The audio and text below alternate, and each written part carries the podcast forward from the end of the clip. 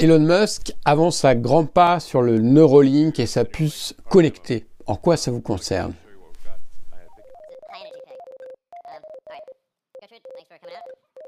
Uh, in, in, in terms of additional uh, brain reading activity, uh, when we have, um, say, um, one of our pigs on a treadmill, pig on a treadmill. En implantant dans le cerveau du cochon sa puce connectée, à partir de ces informations, l'ordinateur est capable de prédire à tout instant où se trouve chacun de ses membres. De quoi donner de l'espoir à toutes les personnes qui sont handicapées, paraplégiques, qui ont eu des membres euh, sectionnés. Il permet aussi d'améliorer ce singe qui est capable de jouer à un jeu sur ordinateur. On peut interagir avec le Neuralink juste avec un iPhone simplement en le couplant, un peu comme quand vous couplez une enceinte Bluetooth. Et pendant qu'il joue à ce jeu, on peut envoyer sans fil en temps réel les activations de milliers de neurones à un ordinateur en utilisant ces données, on peut calibrer le décoder mathématiquement en modelant mathématiquement la relation entre les réseaux neuronaux et l'activité utilisée pour faire les mouvements des joysticks. Et cela lui permet de jouer à son jeu favori, Pong. Mais en quoi ça vous concerne? Si ces techniques sont prometteuses pour améliorer la vie, qu'elles peuvent être utiles pour surmonter des handicaps, des paralysies, voire même Alzheimer, Parkinson il y a un problème. Uh, Nous avons aussi besoin d'un contrôle précis du champ électrique dans le temps et dans l'espace. Nous avons besoin d'une large gamme de courants pour les différentes régions du cerveau. Certaines ont besoin d'une stimulation, d'une stimulation délicate, d'autres d'une stimulation avec beaucoup plus de courant. Évidemment, nous ne voulons pas blesser le cerveau dans le temps. La puce peut lire les informations qui viennent de votre cerveau, mais elle peut aussi écrire dans votre cerveau. Écrire, dans, votre, cerveau. Avec un simple téléphone, on devient capable d'envoyer un ordre dans le cerveau, dans le cerveau des personnes qui auront cette puce. Et maintenant, Musk a fait la chose suivante. Il apporte cette interface et grâce à cela, si j'ai maintenant un téléphone portable, par exemple, ou un ordinateur, cela va à l'interface et l'interface se transforme alors en cerveau. Et bien sûr, vous pouvez également l'influencer en conséquence et ainsi, un cerveau de robot est créé. Mais qui est cet homme? C'est un docteur, un scientifique allemand de renom qui a à son actif une nombreuse liste de D'ailleurs, l'article dont il parle, je vous l'ai mis en lien si vous parlez l'allemand. Sinon, avec votre puce, vous pourrez apprendre l'allemand en quelques secondes et vous pourrez comprendre en détail ce qu'il dit. Et donc, si on peut contrôler un cerveau avec un simple smartphone, que pourrait-on bien lui permettre de faire? À part gérer les émotions en manipulant le niveau d'hormones on a comme une application pour euh, téléphone portable. Et ensuite, on peut en pratique influencer la conscience, etc. C'est très dangereux. Oui. Et vous pouvez même, si quelqu'un téléphone, influencer la conscience par le biais du téléphone portable. Vous pouvez donc manipuler comme vous le souhaitez et guider réellement la personne, ou même lui donner des instructions pour qu'elle tire sur quelqu'un par exemple, ou qu'elle fasse ceci ou cela. Il est alors en fait un tenu en laisse par la digitalisation, si je peux le présenter ainsi. Transformer l'homme en robot. Cela même pourrait se faire à distance une autre entreprise d'Elon Musk qui s'appelle Starlink a obtenu le feu vert de la FCC, c'est l'autorité américaine chargée de la communication, et la FCC lui a accordé l'autorisation pour le déploiement d'une première tranche de 2824 satellites supplémentaires en basse orbite.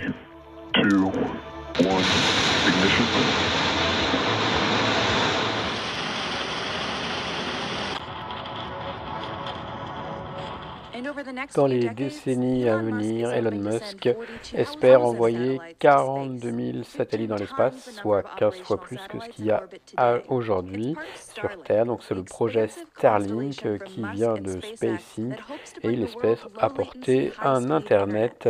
À faible latence et à haute vitesse avec un accès partout dans le monde. Et bon, il y a des débris, mais on n'en parle pas aujourd'hui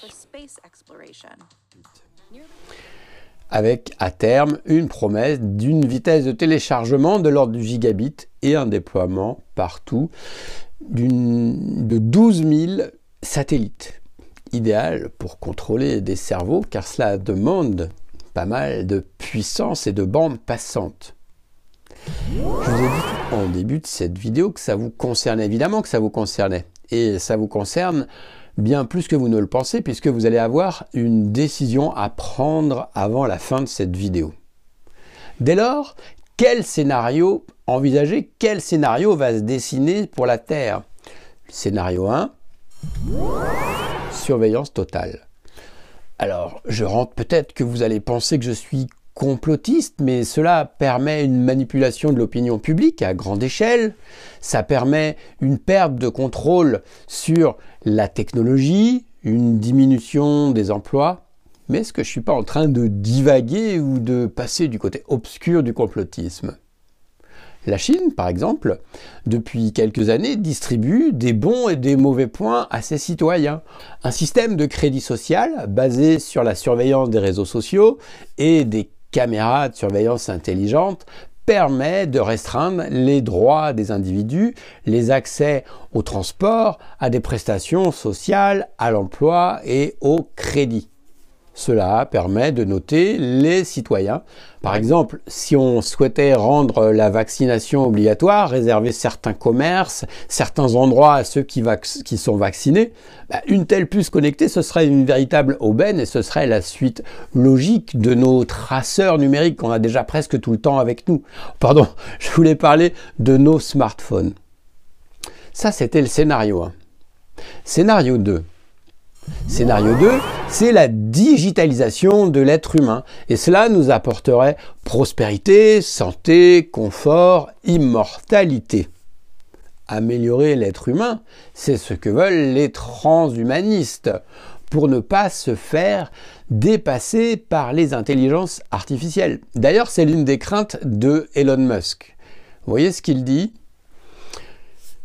Il rêve d'une symbiose entre l'homme et la machine. Est-ce que notre avenir, c'est de fusionner avec des puces de silicone avec nos smartphones? Mais finalement, qu'est-ce qui va déterminer notre futur? Notre futur individuel, il est d'une certaine mesure de notre propre choix, de notre propre liberté, mais l'ensemble des pensées des émotions de tous les autres individus influe sur l'émergence d'un scénario plutôt qu'un autre. Et avec ce qui s'est passé ces derniers mois, et tout me tout m'incline à penser qu'en fait, ce qui s'est passé, c'est qu'il y a eu un coup d'arrêt porté à la logique qui nous conduit au transhumanisme.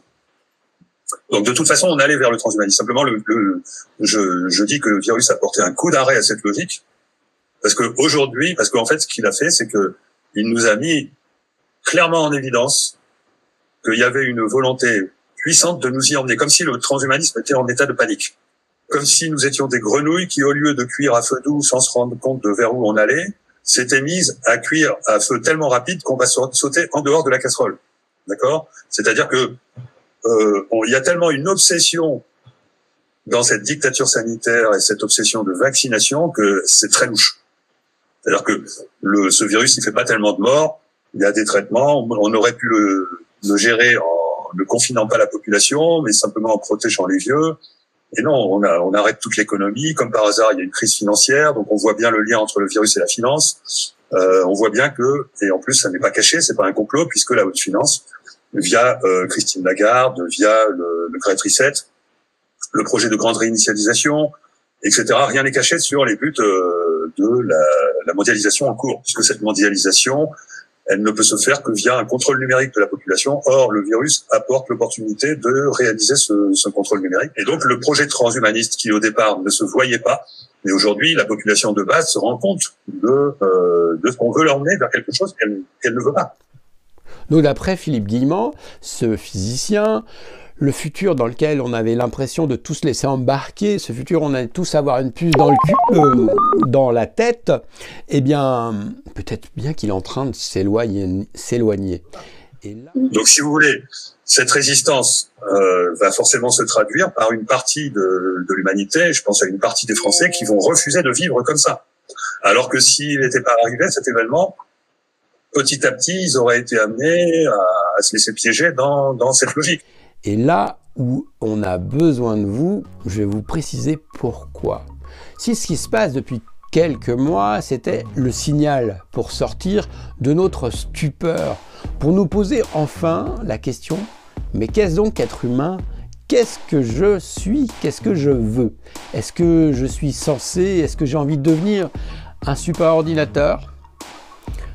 Ou alors un bon petit soldat La question que je vous pose, c'est avant d'améliorer l'être humain, prenons la mesure de ce que nous sommes. Apprenons à nous servir de ce qui est déjà en nous. Plutôt que d'inhimer nos émotions, apprenons à les lire. Apprenons à les comprendre, à nous en servir. Plutôt que de vouloir gérer et éliminer notre stress, apprenons à l'écouter. Apprenons ce qu'il a à nous dire. Tu es important. Nous sommes tous l'eau d'un même océan, et toi, en tant que goutte, tu as ton rôle à jouer en tant que goutte d'eau, dans la direction collective que prendra notre humanité.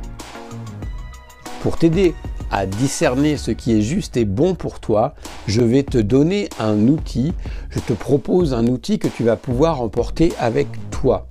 Et promis, tu n'auras besoin ni de SmartLink, ni de smartphone, juste besoin de toi. Tu es prêt?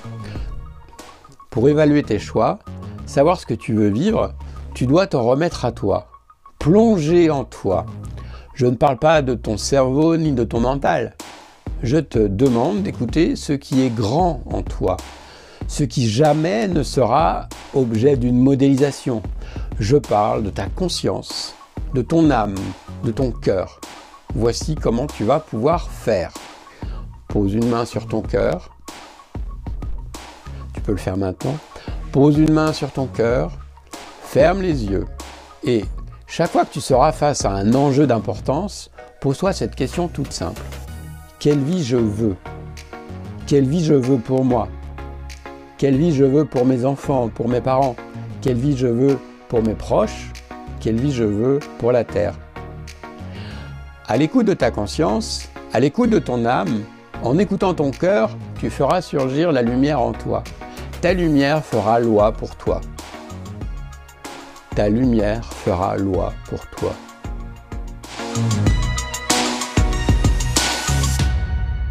Et si tu te demandes comment tu peux influencer toi aussi encore un peu plus ce futur collectif, à part partager cette vidéo, je te propose pour expérimenter encore plus de cela de me retrouver ici.